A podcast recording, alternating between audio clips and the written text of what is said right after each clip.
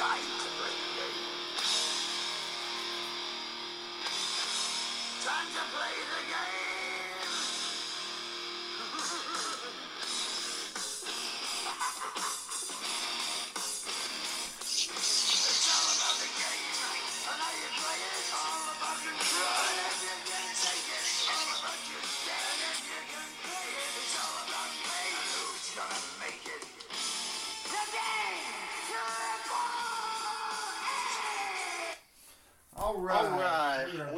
Back here today for the Home Field Advantage podcast. This is Big Mo, and I have one and only Action Jackson on the line. Uh, we're coming to you on Monday this week due to a little change in schedule. Action, how you doing on this Monday? Well, um, I, I'm I'm wondering how I was going to be able to get up for an episode, and then I hear the intro music, and I'm automatically in the zone. It's it's time to play the game, and uh, unfortunately, over the weekend, uh, our, our from Coach Pittman's on on uh, on voice, he said that we played hard, we just didn't play smart, and uh, and ultimately we, we didn't come out with a win. Uh, it, it does sting, but you know we still have to focus on the task at hand. It's conference play now, and uh, and, and it doesn't get any easier. We we have to uh, somehow put this behind us and move forward. So I'm I'm here and ready, ready and ready to go. All right, well, that's right. I mean, you know, it's like you said. I, I wish we would have had the the theme music that we play. That that should probably be played for the Hogs, I guess, or something to get them up to to play the game. You know, because they. Well, I mean, I can't say that they weren't ready to play the game, Jackson, because we we jumped out to a fourteen to nothing lead. Yeah, couldn't ask for a better start. Uh, scored on the fourth play on offense, uh, three and out on defense, and that electric redshirt freshman finally got his chance to show his show his talent, and he showed it to the nation. He put the nation on watch. Kick me the ball if you want to. And 88 yards later, he's in the end zone. Uh, and we're up 14 to nothing.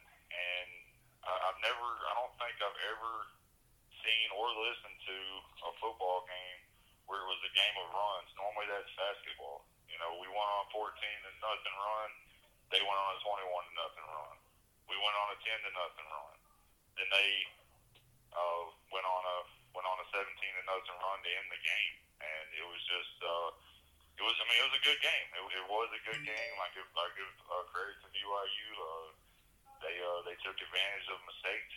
Uh, you know that's what good teams do, and we we capitalized on the one turnover we got, but uh, KJ was very uncharacteristic uh, Saturday, and uh, and it, it's not all on KJ, but uh, the penalties. I, I point to the penalties. Uh, 14, The penalties. 14 penalties for 125 yards, and at the worst possible time. I mean, you know, you're you know you're trying to you're trying to go down and even win the game at the end, have a chance to tie and win the game and go into overtime possibly, and you're just penalized uh, on on a, on a false start, on a holding, on a drive where you got down to BYU 17 yard line. So uh, there's a lot of a lot of takeaways from that game, but uh, I mean it's just one that I really hope our team can put behind us and uh, get ready to for what's ahead because what's ahead doesn't get any easier.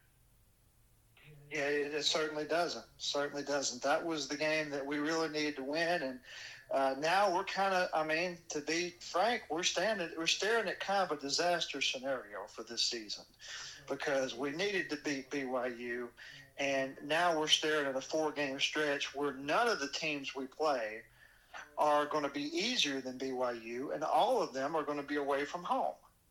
So you know, you know, logically, you wonder how are we going to beat any? How are we going to beat Ole Miss or, or you know, uh, Texas A&M even, which might be the two easiest uh, of the of the group, if we can't beat BYU. But but what bothers me the most is the fact that they spotted us 14 points. They spotted us 14 points in our own house, and the defense.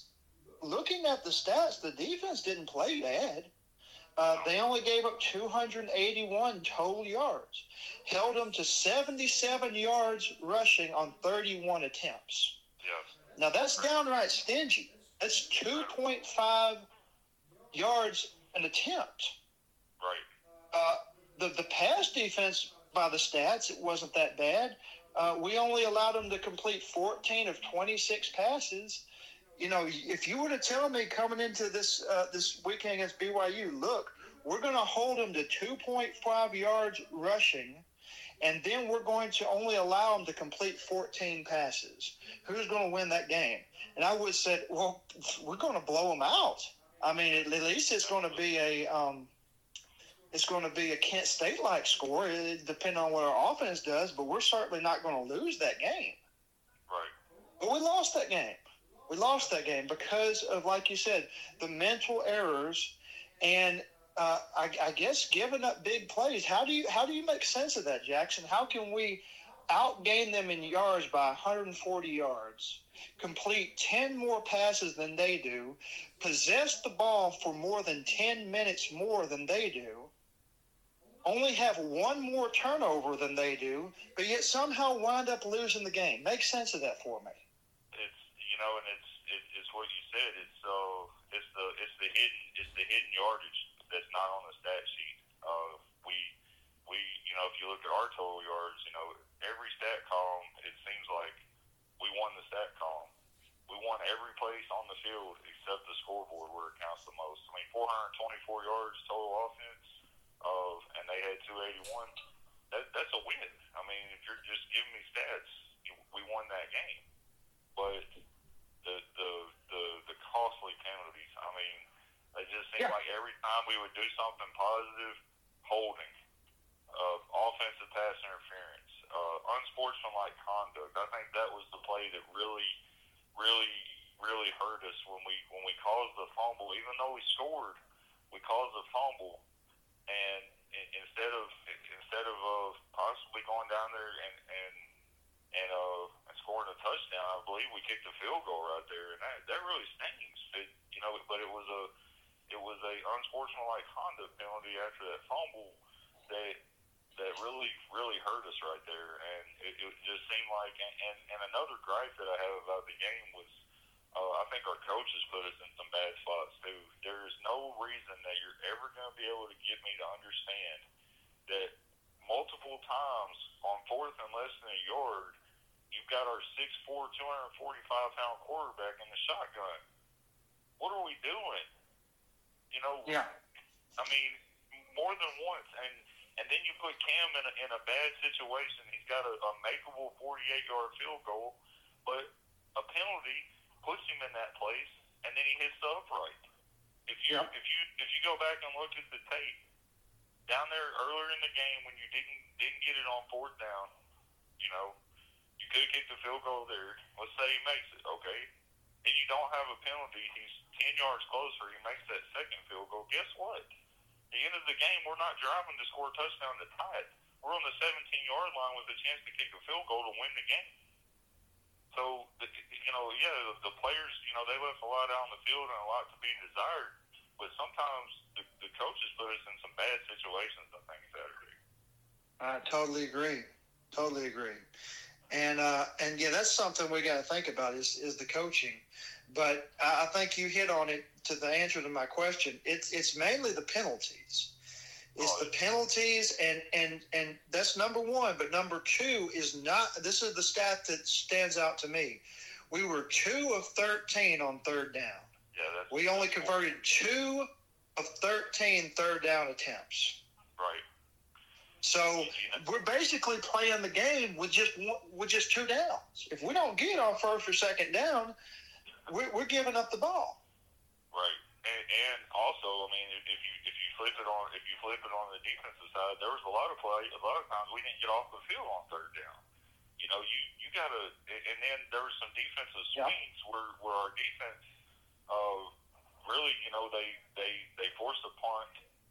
You know, uh, late in the second quarter, we scored a touchdown. Then they forced a fumble, and we kicked a field goal. You know, they're Yeah. the end, there at the end of the half. and so our defense put us in some good spots. Yeah. But there was also times where, you know, third and long, and you give up a thirty-yard pass. I'm like, what are we doing? Get off the field. You know, and and uh, I think that goes back to our offense. I, I kind of, you know, I, I mentioned that in our last podcast that this was a game that really it, it needed to bring out, it needed to test our offense and get them ready for conference play by um, basically showing them what they're going to have to be doing when we get to conference, and that's score points. Score Right. points under pressure even when you're behind. I mentioned we might be behind in this game. We were. I mentioned our offense is going to have to, to, step up. Our offense did not step up. Yes, we scored 31 points. Seven of those are from the punt return. I take that away. Another three points at least came directly from the defense, and that was uh, Dwight McGlothern, who stepped up and stripped the ball right near the end of the half and gave us uh, the ball on, on their side of the field to start off with. So I don't give the offense too much credit for that, that field goal there. So basically, you're looking at only 21 points of offense that was put out, right? and, and that's not going to do. That's not going to do it. That's just not going to get it done. Um, you know, and obviously that we shouldn't have allowed 38 points either from the defense. But I was kind of expecting the defense to give a little because you know that's what we've been expecting all season. Um, but but the basically our offense not only did they not score, but a lot of times they were helping the other team's offense. You know, and that's that, that's the frustrating thing. Yeah, with three and outs, you know, when, when when we did go three and out, you know, it seemed like right before that BYU had went on a nine play or ten play drive, and then we go three and out. We put the defense right back on the field, and what happens? Oh well, uh, you know, the how do they get on the board first? Oh, they well they threw a trick play on us. Okay, you know, I, I can see I can see a receiver pass, maybe getting somebody out of position, but a, a counter play right up the middle for a 45 yard touchdown. I, I can't. I'm, I'm like, where are we? Where are we doing? Why? Why did we allow that? Because they're already tired when they go back out on the field. Because the offense mm-hmm. didn't give them enough time to even take a breath. Because, mm-hmm. and, and I think that goes back to play calling. You know, what, what we need to figure out is what's working on offense, and Yes. keep getting that. Keep like you're playing Madden. If, if I'm playing Madden and I know that halfback dive is working, and I'm getting 11 yards to carry on a halfback dive. Guess what I'm fixing to do? I'm fixing to run halfback dive until they stop me for a loss. Yeah. I don't care if you got to run it on the right side of the line 12 times in a row. If you're getting five yards of carry, thank you, AJ Green, and, and the running backs for running Yep. hard Saturday when you did get opportunities to do so.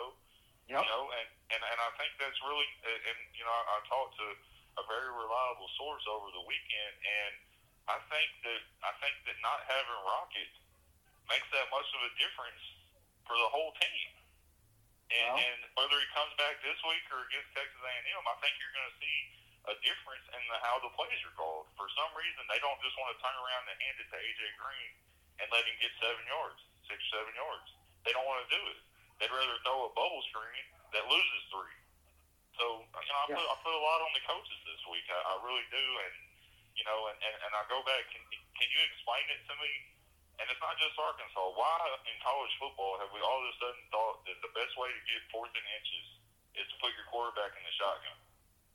I don't understand that either. I, I would not put the quarterback in the shotgun in that situation. But at the same time, I don't know if I'd have KJ running it.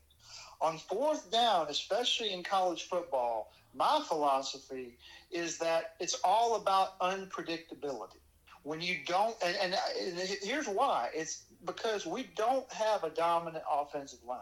We don't even have a good offensive line. As I, as I think a lot of people, all you got to do is check Twitter and and I think that's the consensus around uh, um, around the whole Razorback Nation. Is offensive line is is really one of the glaring weaknesses on our team. So given that, no, I'm not going to sneak it up the middle with KJ. I think that's too predictable. At the same time, I'm also not going to start in five yards behind the behind the line on the snap because for a shotgun to work, you got to have protection. You got to have good protection for that. So I would start him at the line, and I would maybe do some type of uh, maybe a play option pass or some type of sweep. Um, but it's got to be the key is it's got to be unpredictable. You know, I'm not claiming that, that you know I, I know all the answers to what to do, but I do know the wrong answer, and that's what we did. Like you said, a shotgun handed off to the guy, and then let him run straight up the middle into a line that is not moving the line of scrimmage forward. It's actually getting pushed back at him. That's that's what you can't do. Uh, you basically need to select some some uh, some points in the line, I think, to where you can go through. But find, Find out which, which of those offensive line, on those defensive linemen for BYU that can get blown off the line a little and attack that weakness. And you got to do a little scouting. You you you got to basically have some plays that are set aside that you only run on fourth down. You never run them in the game. They don't see them coming. They're not they're not looking at your previous games and seeing those plays because those plays are reserved for tough games for fourth down. That's the only time you run them. Good teams do that. You have to outthink defensive coordinators sometimes and not just run a predictable play and hope that your guys somehow out athlete the other team. That's how you lose as a coach. And frankly, that you know, uh, uh, Houston Nutt did some good things to it, good things for our program, obviously. However, the reason Houston Nutt never got us to the big game, never won us an SEC championship, even though we had some good teams, is because he was constantly outcoached because he was so predictable, and that's what what's uh, uh, ailing our team right now. Yes. And and here's here's what I here's what I miss, especially being a Razorback fan. I miss the fullback. Uh, let me let me throw out some names for you. Uh, Kiero Small, Mark Pierce. Uh, you know, you can go you can go down the line back in back in recent years, and you know, and we haven't had a fullback in, in so many years that, that I don't remember. And but I, I miss those years where you know that hey, you know, it might be third and one or, or fourth and one, but this fullback's fixing to blow something up. We're going to get this first down, you know, and um, and and even you know if you're going if you're going to go for it on fourth downs, you you got to put in a big package. If you know you're going to run the ball, they know you're going to run the ball, but what you got to do is run some tomfoolery on them. You bring in this big package like you're going to run this you're going to run this one yard, and then what do you do? you, you raise up and you throw it to a big tight end named Jason Peters, who used to be on the end of your offensive line for a Mhm. first down. You know, and, and you're not, and you're absolutely right. You hit you hit the nail on the head. You're you're not seeing any anything that's not predictable. But what what I would like to see is you you've got to take advantage of what you got back there. You know, Dominique Johnson is 251 pounds of of college football man and you have a running back behind him in Rocket who's going to make his return, 242 pounds. And KJ, who is a monster, nobody likes to tackle KJ. You found out on the first play of the game.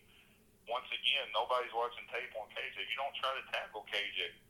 You know, you, you got to game tackle him. I mean, he put a BYU guy on his back and had him hurting on the first offensive snap on Saturday.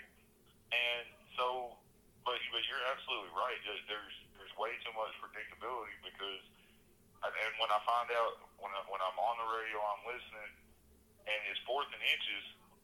Uh, Quinn Grovey, one of the better quarterbacks that's ever been that ever played at Arkansas, he's like, well, this is quarterback sneak. I got to see the big man right here, quarterback sneak, get this first down, and he's like, oh no, he's in the shotgun. Your announcer on the radio is telling you, oh no, he's in the shotgun. Why is he in the shotgun? You know, it, it's Yeah. It's just, it's just crazy enough to me, and and you know, and that's something that we could we could dwell on. We could do several several episodes on, uh, you know, the, the the play calling, and you know, and and I can't take anything away from these receivers because I mean, there's some receivers on Saturday that really had a good game. I mean, the young tight end had a good game. Andrew Armstrong had nine catches for 98 yards. There Yep. were still a lot of positives. There were still a lot of positives on Saturday, and at the end of the day, we weren't mentally strong enough to win that game. But I go back to Coach Pittman's comment: we played, we played hard. We did play hard. There was a lot of hitting on that field. I mean, those the linebacker play Saturday. If you like linebacker play, and if you're a linebacker in high school, if you're if you you know aspire to be a linebacker, go watch that Arkansas BYU game over because there were some linebackers on that field that know how to play the game of football. Some of them were on Arkansas's team. Jaheim Thomas and Chris Paul Jr. are my co-defensive players of the game because those boys brought their game. They came to play, you know, and uh, I don't like handing out co-defensive players of the of the game, but it's hard for me to go away from Jaheim Thomas when he's averaging ten tackles a game, folks. He's averaging. That's his average right now through three games. He's averaging ten tackles, and so. Uh, you know, I, I don't know. Uh, you know, that kind of leads me into one of my more important questions every week. Uh, who who do you give this offensive player of the game to this week? Uh, I'm going for the second consecutive week. I'm going AJ Green. And yeah, uh, Armstrong had a good game. He caught, like you said, caught nine passes for 98 yards. Ex- excellent game, but AJ Green to me was a complete difference maker when he touched the ball. Problem is, he didn't get to touch the ball that often because we had so many penalties that we we were out of running situation by the time we got to third down. He had nine carries for 86 yards. He averaged almost 10 yards a carry, and of course, probably would have averaged more than that, but he found the end zone, uh, cut his run short twice, or else he probably would have kept running. He might have averaged 15 yards a carry if the end zone wouldn't have stopped him. Of course, it broke off that long 55 yard run, and uh, you know. Um, man, I mean, what what what can you say? AJ Green to me was was pretty pretty much dominant. Uh, amazingly, he only got nine of our 39 carries. Yeah. I have to scratch my head at that. How, how can a guy who's who's just consistently being successful running the ball only get nine carries? I have to question that. But but anyway, the, I think the main problem for us, there were many problems, but one was the penalties. The other thing that I want to bring up that, that really upsets me, and I think it just speaks to an entire, really the main problem with our team when you get down to it, even if you eliminate the penalties. We scored 31 points in the game. Zero of those points, not a single point, came in the fourth quarter. We didn't yeah. score a single point in the fourth quarter. Yeah. That's why you lose the game. Yeah. You can't come in like a lion in the game and then go out like a lamb. You've got to play your best football in the fourth quarter. That's when you've got to have that champion mentality. Right. Is when the game's on the line, it brings out the best in you. And you know, you, you I think you criticized KJ a little bit or alluded to it to start the game. I have to I have to that's been my criticism a lot is with KJ there's a lot of inconsistency to his game and also when the game is on the line a lot of times he doesn't rise to the occasion and of course we're remembering that fumble at texas a&m last week and now we've got another fumble to remember in a very crucial situation Right. Uh, in the fourth quarter of, of the BYU game that, frankly, uh, you know, I think you can go back and say that might have cost us the game. Now, we may not have made it all the way down the field, and obviously KJ uh, doesn't have line protection. But hey, sometimes you've got the thing is, KJ didn't have line protection all game, but he found a way to score 21 points to help the offense score 21 points in the other three quarters and 31 points total. Why can't you do it in the fourth quarter when it when it matters the most? Right. It, it's it's a it's a I hate to use the word choking, but there's a little bit of choking factor when when Arkansas gets down to these late game situations where the game's on the line, we freeze up a little bit for some reason. Uh, and and I, you can't put that all on KJ because sometimes you know he, he he's the one who's leading the charge, but you know uh, sometimes he has games like this to where I felt watching that game in the fourth quarter when we got the ball, I was on pins and needles. I didn't feel like we were attacking when we had the ball. And we had the ball several opportunities to make a drive there in the fourth quarter. Several opportunities to make a drive. Several times. Go ahead. Yeah. No, several times. I, I, I totally agree with you, and it, and it seems like, and that, and that also seems like that's the worst time for an offensive line breakdown and he takes a, a ten or eight yard loss, and now we're way behind the sticks. Uh, you know, there, Yeah. there were some very inopportune sacks. I mean, I, I mean, I know they they did have four sacks in the game, but they came at the worst possible time. Um, you know, and and I don't really. I mean, I know there's a lot of people beating up on KJ right now. I don't really want to beat up on him because I still think there's a lot of games uh, ahead of us that he's going to be the best quarterback on the field. And I'm, I'm hoping that this somehow resets his mentality to think, you know, hey, if we're going to do this, it's got to go through me. He, he's got to have that. He's got to have that true captain mentality that uh, if we're going to win, I got to go out here and win this thing for my team. And you know, I'm hoping that you know we were we were kind of hoping that the Kent State game was our true wake up call. Like, hey, we got to get this together. But now you lost. Now you lost the game. You know, you you you lost the potential to to be on the CBS doubleheader Saturday. You know, you were going to be three and zero. You were probably going to sneak into the top twenty five. Now you're two and one, and you have to go play a LSU team that's not only winning right now, but they're hungry. You know, they they they want another win, and you know, and I believe. I mean, I, I can still look through this and say that we we can have a recipe for success. We can, but are we going to go out and execute it on the field? That's my question for Saturday. You know, and and and, and to so so to pose that question to you, do you do you see a recipe for a Razorback win this weekend? Absolutely. In, in fact, the recipe's already there. I mean, I, I'm I'm very disappointed in how the BYU game turned out, but I'm frankly optimistic about LSU because Wait a minute, wait a minute, hold on, hold on, time out. Did, did I just hear? Did I just hear Big Mo say that he's optimistic about something? Uh, you know, we, we need to rewind the tape, folks. I mean, you need to hit pause right there and write down the time the timestamp. But, know, sorry to cut you off, big man, but you, you're optimistic. Uh, man, I'm, I'm I'm flabbergasted and shocked right now. I, I, I am. I'm, go ahead, I, I, go ahead. I, I am optimistic. I, I am. I know, and that, it's not always the case, but you know, I'm, I'm not blindly optimistic. I'm, I'm only optimistic when I see cause to be, and I see cause to be for LSU because all the two biggest things that have to happen for an upset to brew just happened. LSU went into Mississippi State, which, by the way, is a very good football team on paper.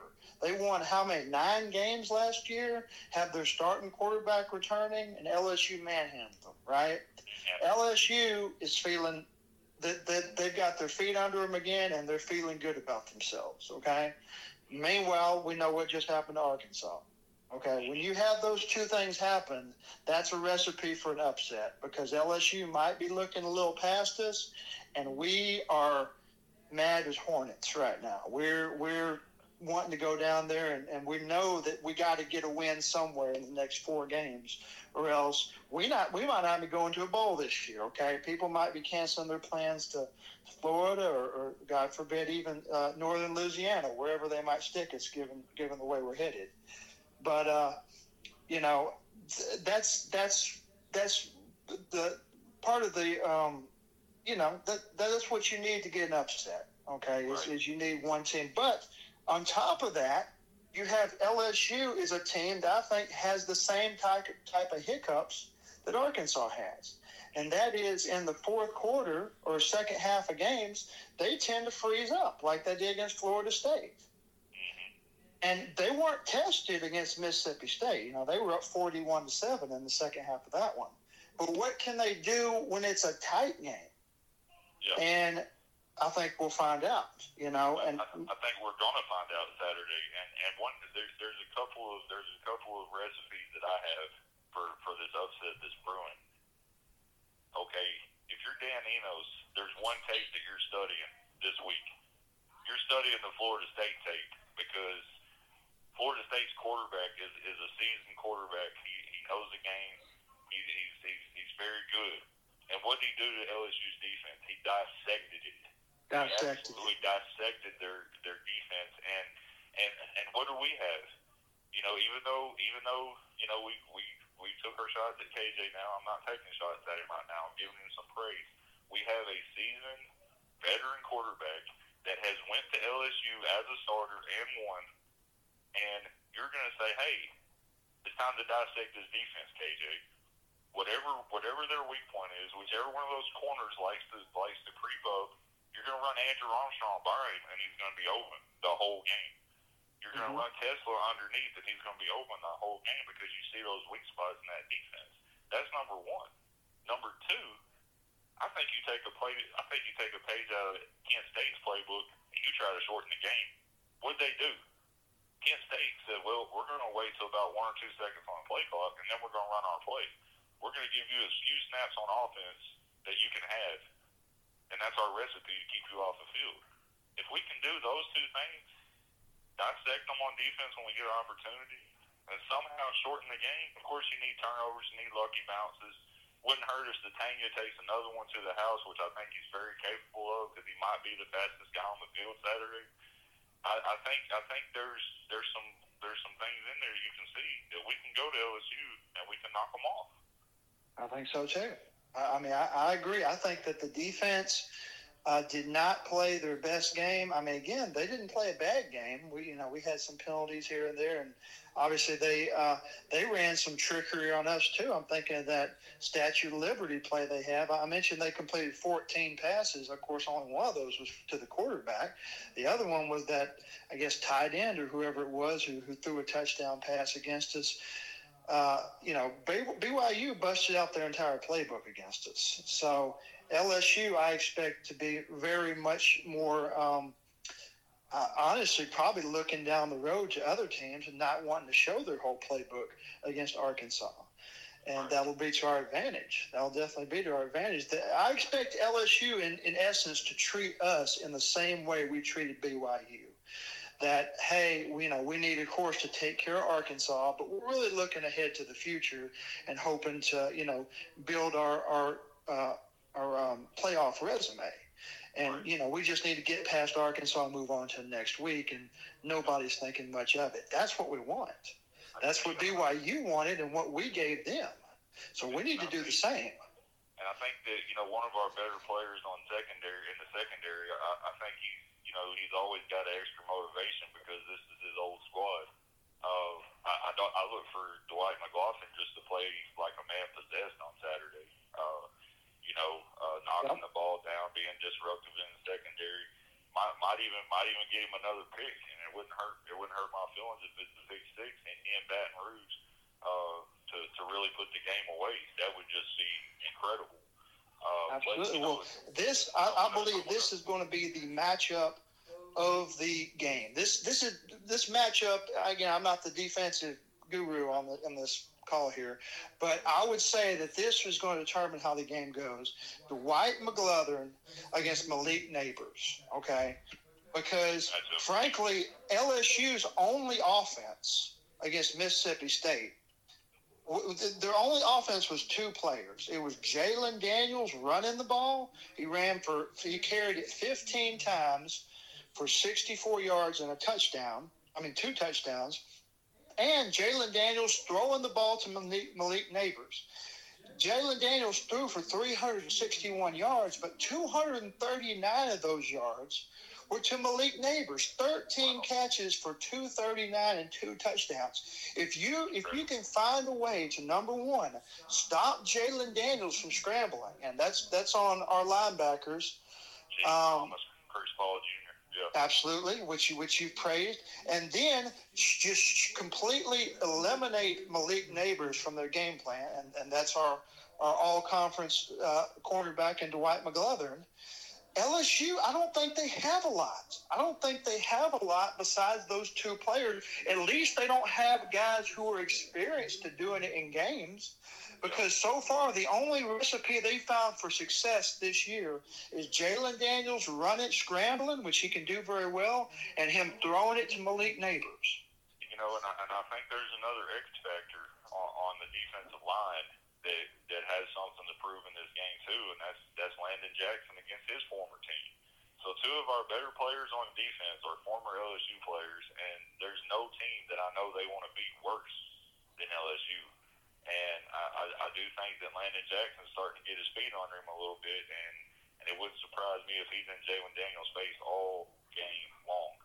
And yeah. so, but I have to I have to throw out a classic a, a classic Arkansas LSU score for you. It's it's it's not it's not the miracle on Markham score because I, I think I think that there's going to be more points scored in this game. But I am going to mm-hmm. go I am going to go with the one point victory on the road for the Razorbacks.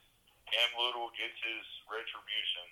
He kicks a he kicks a field goal to put us up 31-30, and that's the final score. That's we, we hold them off at the end, uh, and, and it would it would be like a pick, like I said, Black McGlothern to, to ice the game. Arkansas wins 31 to 30 as LSU's trying to drive and kick a field goal to beat us. I would love it. Hey, and and remember, we, we're still undefeated in SEC play. Absolutely. An SEC championship is just as much on the line right now as it was before last week. Now, we may not feel as good about our team, but that wasn't a conference loss. Even though BYU, uh, you know, is they're a Big 12 team now. By the way, they are. We we we played a major conference opponent technically. That's right. And, and So- you know, and, and I, like I said, I don't want to give them too much credit, but that was their first game as a Power Five team against a Power Five team, and then they started out on a good foot. Yeah. They came to Arkansas to uh, to no, no, let me let me give kudos to our fans now because it was a true home field advantage. They said it many times on the pregame about the home field advantage, the home field advantage, the home field advantage. So they were giving us shout outs left and right. They just didn't know it.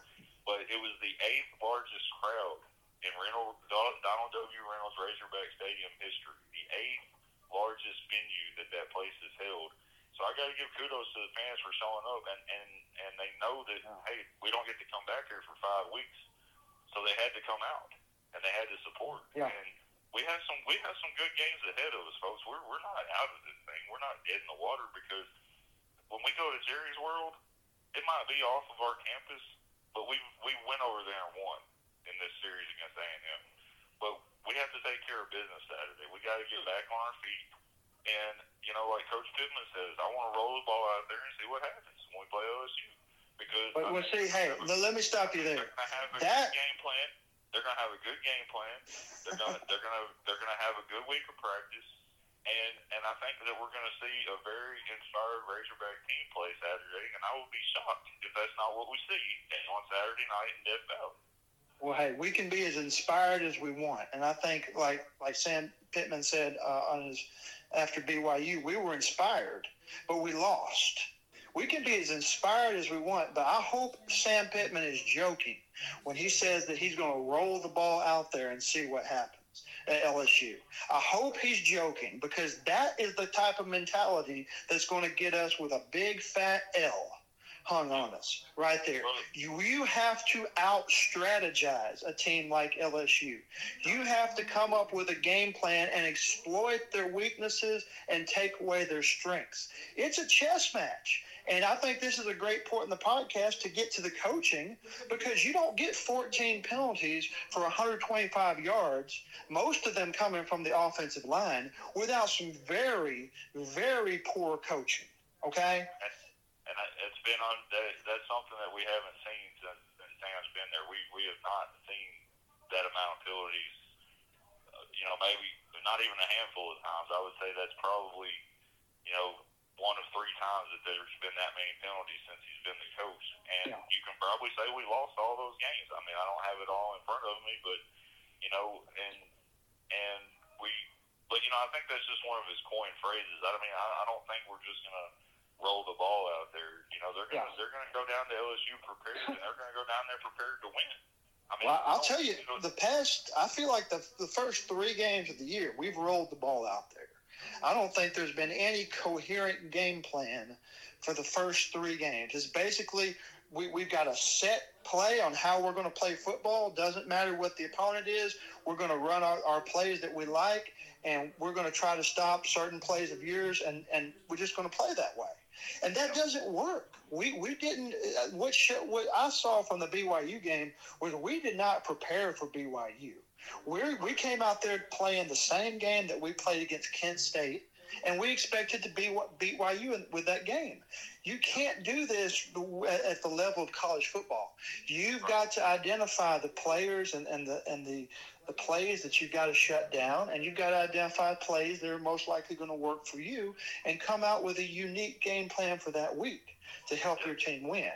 We didn't do that. I think that's what I mean. I don't know why they would wait four games into the season, but I, I think they're going to have a, a very strategic game plan this weekend, especially for Jayden Daniels, because I mean he he's the whole show for LSU. You know, you, you got to get in his face. You got to disrupt his timing when he goes to run. Jaheim Thomas has got to meet him wherever he's at. Chris Paul's got to meet him wherever he's at. You know, if, if one of That's them right. is not reading Jayden Daniels the whole game as, as kind of like a spy, then I don't think we prepare very well. But That's right. I just think, I just think that LSU has not seen the defensive line intensity that they're going to see come Saturday. I don't think that the Florida State had it. I, I know Mississippi State doesn't have it. Uh, I mean, we're. I, I just think. I mean, I think if we play a clean enough game, maybe get a turnover, and, and, and just play Arkansas football, we can go down there and we can get this upset. Which, which in our eyes is not really an upset. It's not an upset when we beat LSU. It's something that we expect and want to happen. It's not, oh well, Mhm. man, that's the biggest upset of all time. No, we we we expect to compete with LSU year in and year out. Look at last year's score, thirteen to ten, without our starting quarterback. I think our team's better than last year's team. So if LSU's thinking, oh, well, we're just going to steamroll Arkansas, you got another thing coming because you got a mad bunch of sloppy, nasty Razorbacks coming to your house, and you better be ready to play because our boys are going to be ready to play. I, I, I hate to say it, Andrew, but I'm, I, I just, I, uh, I, I, I just disagree with you. I, I, that, that's at this point coming off this BYU loss. I hope you're right, but that sounds like a bunch of just fan No, talk. but I'm the one that's supposed to be optimistic, and I I'm know you are, and you did you did a great job of being optimistic. But I'm the one who's supposed to be pessimistic, and I am. If if if I believe that we could do that, I, I, I will tell you this: we've got a good football team, but it's like what was said in the post conference. We played hard. I think Arkansas played hard in that BYU game. We just got outfoxed and outcoached in a lot of ways, and also at the end we froze up. When, when it got close, we froze up and we scored zero points in the fourth quarter. So, to me, yes, you have to be aggressive, but that's not enough. That's not enough. We're, this this is the type of game that can only be won, I think, from a preparation and a strategy point of view. That's the only way that we're going to be what we have to be. Let me do the math on that. Um, 28 points better than Mississippi State was at home. And I'll be honest with you, I, on paper, Mississippi State looks like just about as good of a team as Arkansas is, um, given what they have coming back and given what they did last season. So we have to do a lot better than they did at home on the road. And let me tell you, that's not going to come from just getting up for it because believe me, the fans, you know how, how Death Valley is. It's, it's going to be uh, like a Coke can, like, like a, uh, basically being crushed like a Coke can under some noise and pressure. Um, it's not easy down there. So the way, but the way you beat them is you have a strategy for doing it. You execute that strategy, and as you succeed during the game, um, you you gain confidence. Just like, Just like last year when you didn't have KJ, and uh, we almost pulled that out because we had a defensive strategy that held LSU down and made it to where basically it looked like they might even not score more than three points all game. That's what we need to do. Absolutely, and you know, I'm I'm curious to see, you know, which which one of our, you know, if you look back at this LSU series, it seems like we've always had a running back that's had a really good game against LSU, whether it was Brandon Holmes, uh, you know, DeCorey Birmingham, uh, Darren McFadden, Dennis Johnson. Uh, you know, you know, if, if Rocket's back healthy, you know, one, one of those guys. But you know, if, if it's if it's a certain play that's that's working on offense, let's say it's a button hook, seven yard button hook to Luke Hasz, and they can't stop it. Guess what? I'm going to run it. I'm going to run the ball, and then guess what? I'm coming right back to Luke Hasz for seven yards because I know you can't stop it. And I don't care if Luke Hasz has 17 receptions. If they can't stop Luke Hasz, I'm going back to him every time. You know, there's going to be a weak point in that defense, and we have to attack it. You know, not just passively. We have to aggressively attack that until they prove that they can stop it. If it's Rocket on a 32 trap, you're going to run 32 traps 10 times in a row, Rocket, until they stop it. And, and, and that's, I mean, that, that's the kind of things you have to do to go to Death Valley and win. You got to go in there with a the sound strategy, execution, play a clean game, and come out with the win. You really, you really do, and uh, like you said, it's a good point that we do have. Hopefully, we'll have Rocket playing. I'm expecting him to play for this game, and we're going to have, of course, a healthy KJ, unlike we had last year. And let's not forget, like you mentioned, we went into Death Valley uh, a couple years ago, and we came out with a win in overtime. Huge win. One, one of our biggest and wins Cam- in the series. Cam Little, Cam Little kicked the game-winning field goal, and Yep. so he's already done it on that field, and I, I expect him to do it again Saturday.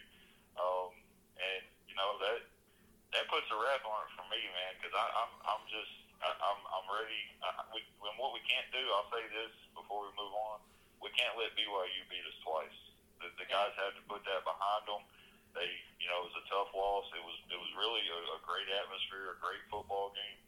You gotta you gotta move on to LSU. You, Yeah. you can't you can't let emotions beat you twice. You can't be hung up on what happened against BYU on Saturday night. You know, because now you have bigger fish to fry. I agree. It's And BYU, but this is a bigger fish that we have to fry, and we gotta and- get down there and take care of business. in my book, this is the biggest fish. This is this is the biggest game on the schedule to me. Always has been. This is the game for the boot.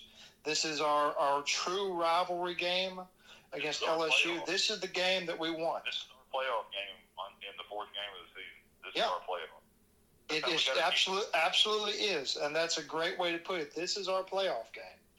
This if we're if we want to go into the playoff or go to a big bowl, this is a game that's going to get us there because this will be that feather in our cap on our schedule going into LSU, being ranked whatever they are, and, and beating them because they're going to win a lot of games, as you saw against Mississippi State.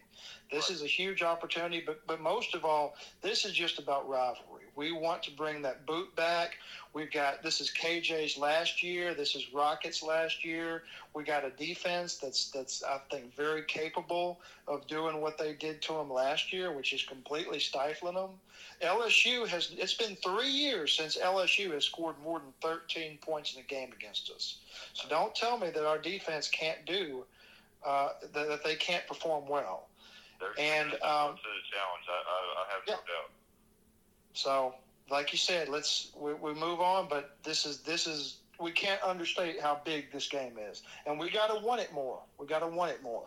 So, with that said, let's let's move on to some other scores as we kind of wrap this podcast up. Um, there weren't a lot of big games this week, but I'll tell you, one game that kind of uh, raised my eyebrows.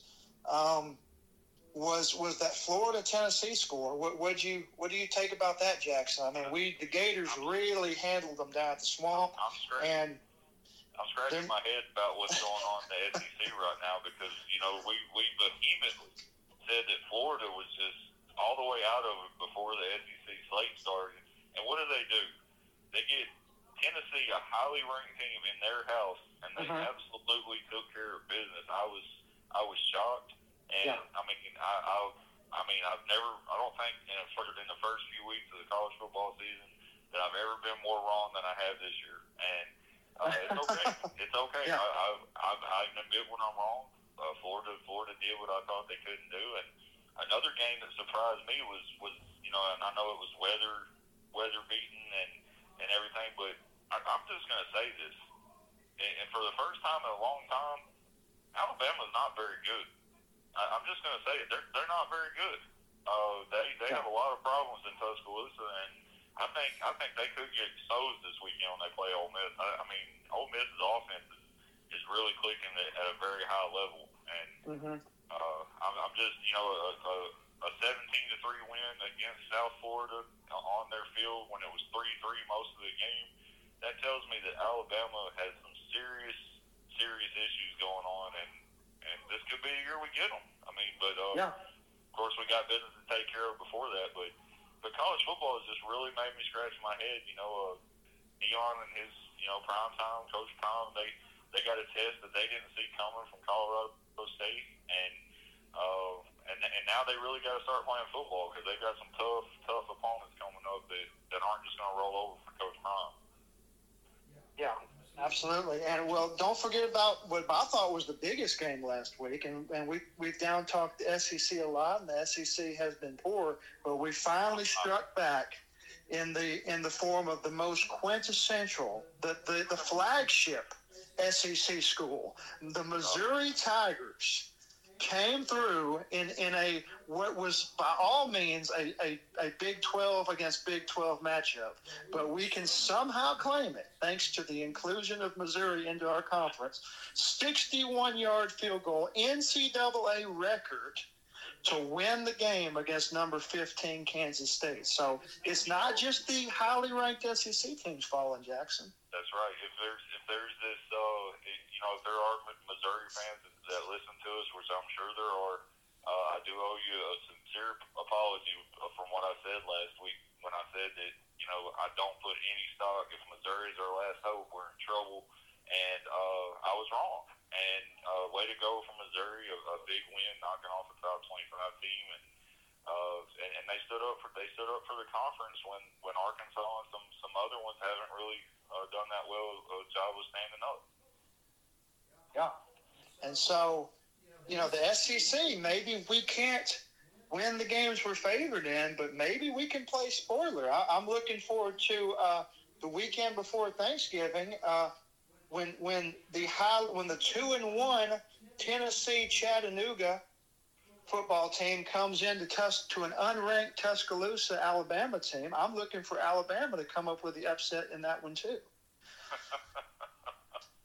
I, I agree. I, I totally agree, and you know, and, and I know there's some there's some big time football this weekend, and uh, you know, and and you know we can got if you got time to run down some of those games, we can. Or, or we, we do. Let's let's go pretty quickly here.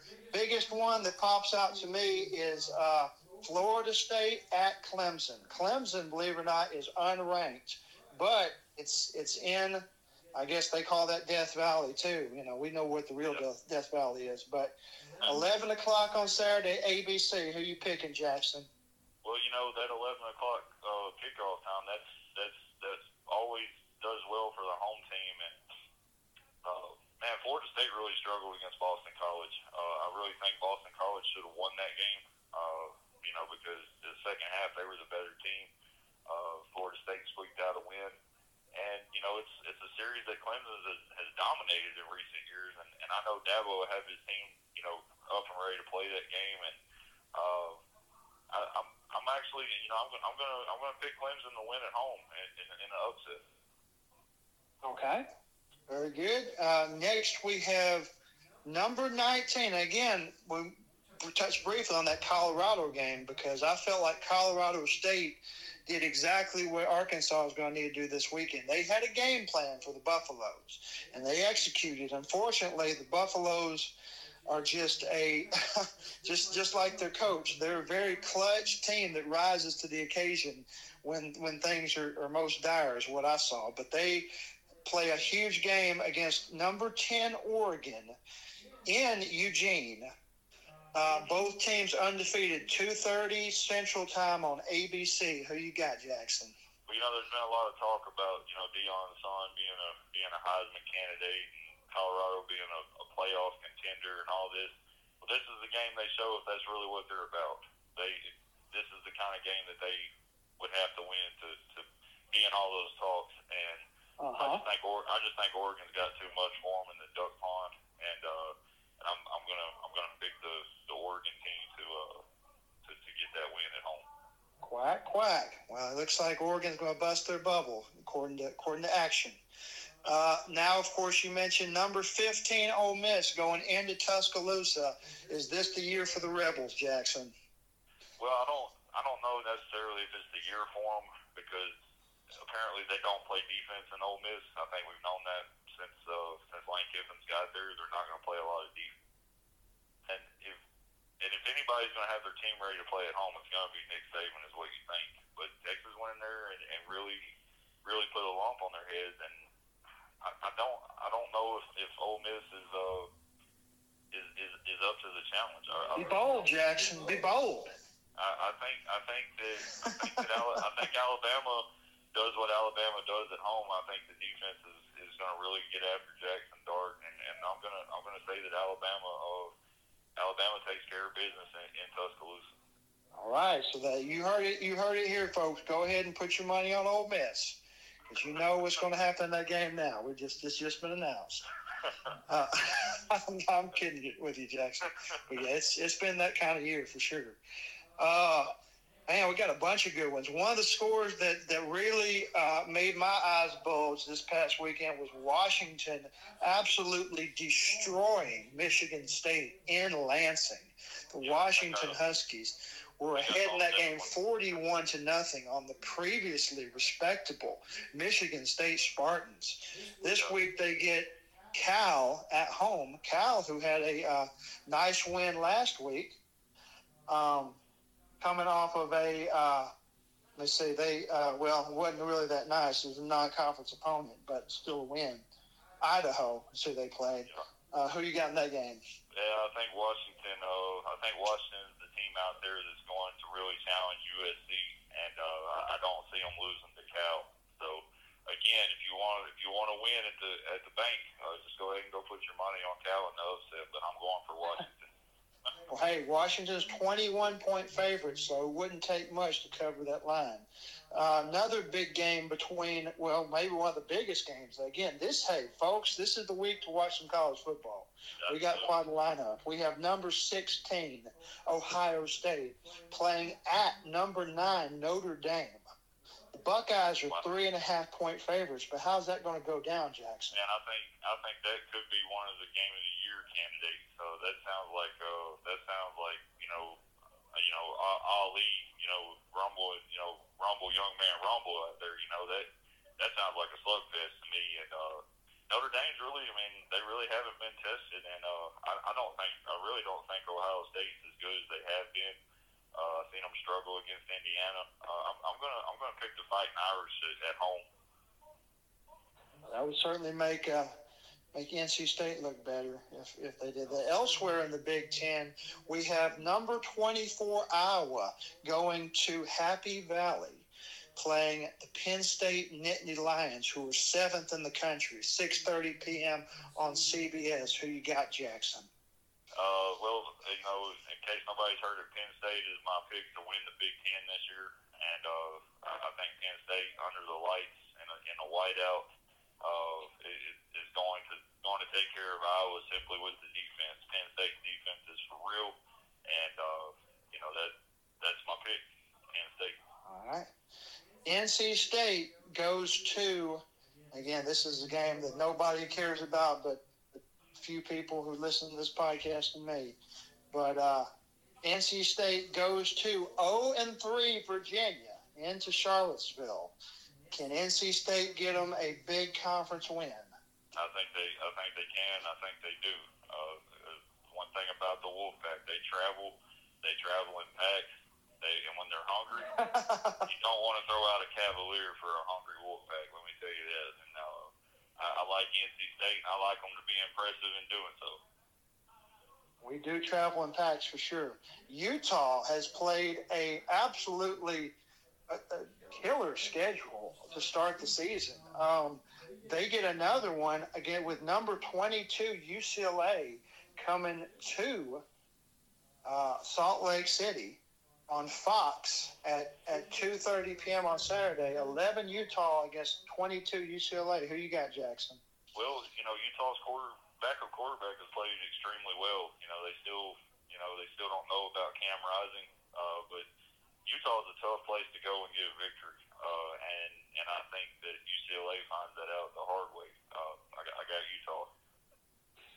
All right. Now we also have uh, out west. We've got number 14 Oregon State playing at number 21 Washington State. Two of the teams that did not leave the Pac-12. Two of the faithful Pac-12 teams. Who pulls it out in that one, Jackson? Well, the last time I didn't go for Washington State, I made a monumental mistake because they just whooped up on Wisconsin. So I'm gonna I'm gonna ride with Washington State. You know, see see what they got. I'm gonna I'm gonna say Washington State wins that one. All right. And uh, that might, uh, okay, well, now we have undefeated Auburn going into Texas A&M in the SEC. What do you think about that one, Jackson? Uh, can we can, can the field implode without anybody getting injured and uh, just no no games played? You know, but uh, I, I, the, you know you couldn't ask for two better two teams that I dislike more. Um, but you know I, I would love for A and M to get a big win uh, before they play us next weekend. Uh, and you know because they're they're always going to be hyped up for that game, and, and I think a win over Auburn would put them there. Uh, but you know, Auburn Auburn seems like they're on a mission, and I, I think A and M continues to struggle. Uh, give me the give me the War Eagle. All right, and then we got uh, number three Texas playing at one and two Baylor on ABC, six thirty p.m. Well, Baylor's, Baylor's going to play inspired. Uh, I, I like using that word inspired. They're going to play inspired at home. They've they've struggled. Uh, they've got everybody the uh, you know probably the least likely team that people thought would be in the top five at this time of the season in Texas. Texas played uninspired against Wyoming. I mean, they was ten to ten going in late into the fourth quarter with about nine minutes left against Wyoming before they ran off. And uh, but but I do think I do think the Longhorns will, will go into Baylor and uh, and continue to win as of right now. Oh, we know we know you Utah had trouble there uh, a couple weeks ago. Uh, BYU uh, continues tries to stay unbeaten at Kansas, who's also unbeaten, and two teams that Arkansas has met in their past three games or past four games collide. Who you got there? Uh, well, I mean, I, I think uh, I, I have to I have to go for BYU. Uh, I think the rest of the season, I want BYU to just just line up and play football and, and win a whole bunch of games. And I think it starts at Kansas. Uh, you know, their their first their first Big 12 game. Uh, you know, Kansas, you know, historically doesn't do very well uh, in football, and uh, BYU BYU is impressive on especially on defense uh, to me, and and I, I like I like BYU to go to Kansas and win. All right. And of course, last but not least, we have the Oklahoma State Cowboys playing the Iowa State Cyclones, who are now one and two in Iowa State. Who you got oh, now boy. with Jackson? You're, you're trying to set me up, and you, you know which way I'm going. uh, I don't think the Cowboy has ever fared very good against the Cyclone, and uh, you give me Iowa State at home in Ames uh, to take care of Oklahoma State. All right, well, you heard it here, folks. Well, we have quite a bit of college football to watch. We don't even have time for the NFL this week, even though uh, we still, in fact, the uh, the Saints game, the Saints play tonight. So, um, Bucks are undefeated, by the way. The Bucks are undefeated. Look out, they're undefeated. All right, well, that's a wrap for this week, and uh, we will catch everyone again next week. And as always, go Hogs.